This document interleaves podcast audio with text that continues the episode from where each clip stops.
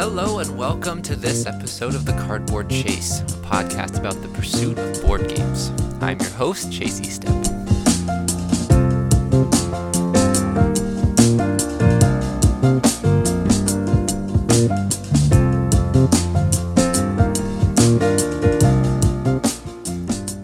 Our featured game for today is Limes, not pronounced limes. This game is designed by Martin F., and the artist is Klaus Steffen. I'm guessing it's Steffen. It may be Steven, but I'm pretty sure it's Steffen.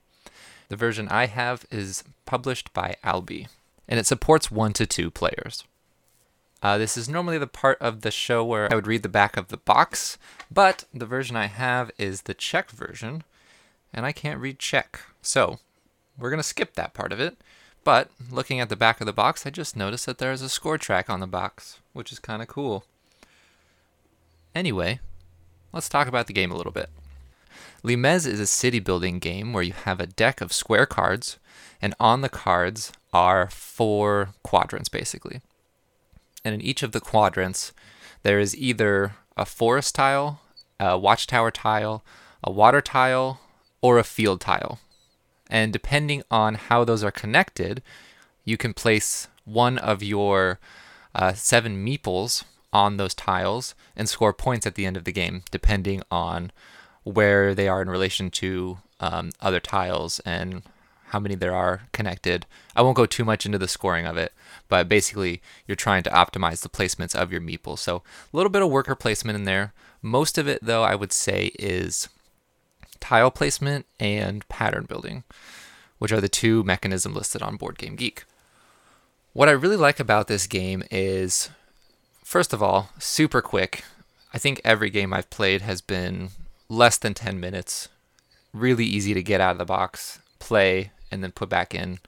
I almost wish I had a travel version just because the box is set up for two players, so there's two sets of cards and meeples.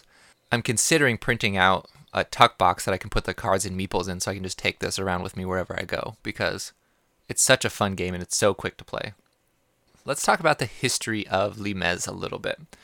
So, Limes is based on uh, designer Martin F.'s game Cities, which was published in 2008 by Z Man Games. And it's essentially exactly the same game, just with a different theme on it. Cities is more of a generic theme Whereas in Limes, you're in the Roman Empire and building out your city that way.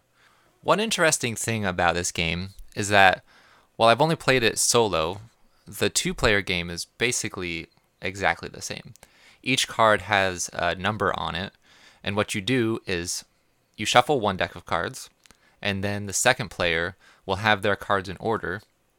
And when the first player draws a card from the top of the deck and flips it over, they'll say, okay, this is card number 12.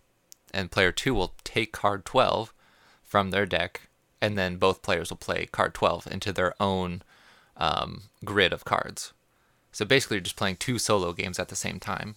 And you're going to be playing the same cards, so it's completely balanced in the gameplay. But of course, depending on where you decide to put your cards, and rotate them and where you decide to place your meeples will ultimately decide who the winner is. And I just think that's a really interesting way to add a second player. And actually, if you had multiple copies of Limes, this would scale infinitely because everyone's drawing from the same deck of cards, so everyone could play the same game.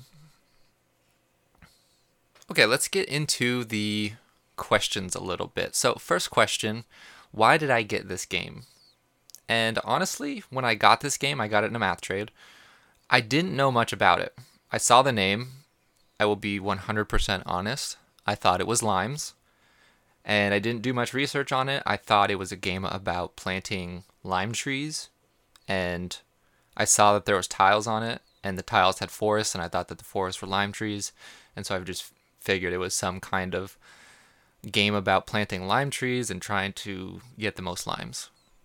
Um, when I got it though, I pulled it out, looked at the rules real quick, and played a game, and was surprised at how much thinking it required to score well. Um, because your workers aren't locked in place once you place them.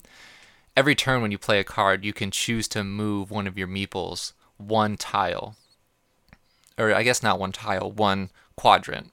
So it's possible that after placing a meeple in the first round, so much has changed that it makes sense to try to move them into a different area because they could score more points over there.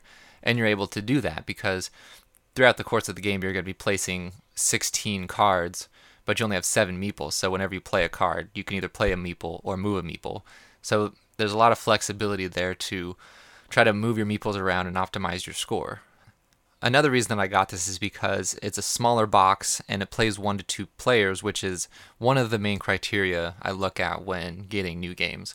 Because a lot of my gaming is solo gaming or with my wife, so that was definitely a selling point. Okay, next question. What do I like most about this game? And again, I touched on this a little bit, but what I like about it is that it's a solo game that I can get out, play two or three uh, rounds pretty quick, and then put it away in less than like 30 minutes. It's that quick. Um, there's a lot of strategy to it, but it takes up a very small footprint compared to something like the Castles of Burgundy card game, which has a lot of thinking too, and I would say probably is a little bit heavier of a game. But the amount of table space that the Castles of Burgundy card game takes up is so prohibitive that it's a game that I just can't get to the table very often, even as a solo game, because I have to have such a large table to play it. All right, and our last question of the day Who is this game for? So I think this is a game primarily for solo gamers. As I said, I haven't played this with two players yet, but based on the mechanics, you're basically just playing two solo games. So I don't see this as a really great game for two players. Again, I may be wrong on that just because I haven't tried it yet, but personally, I really enjoy it as a solo game, and I don't see my enjoyment changing either for good or for bad as a two player game. I think it's also for people that want a solo game that is really quick. Maybe people that travel and have a lot of downtime. Maybe in like airports or something. This isn't going to take up a lot of space, so you could break it out. Play a few games real quick while you're waiting for your plane or, you know, waiting for dinner or something. It's a great game for that. All right, and that's going to do it for this episode of the Cardboard Chase. Thank you so much for listening. If you enjoyed this, please share it with a friend or anybody that may be interested in board games. And be sure to subscribe to the podcast so you can get future episodes. A big thank you to Lee Rosevere and his song Nothing But Luck as our intro and outro music. Thank you again for listening, and I'll see you next time.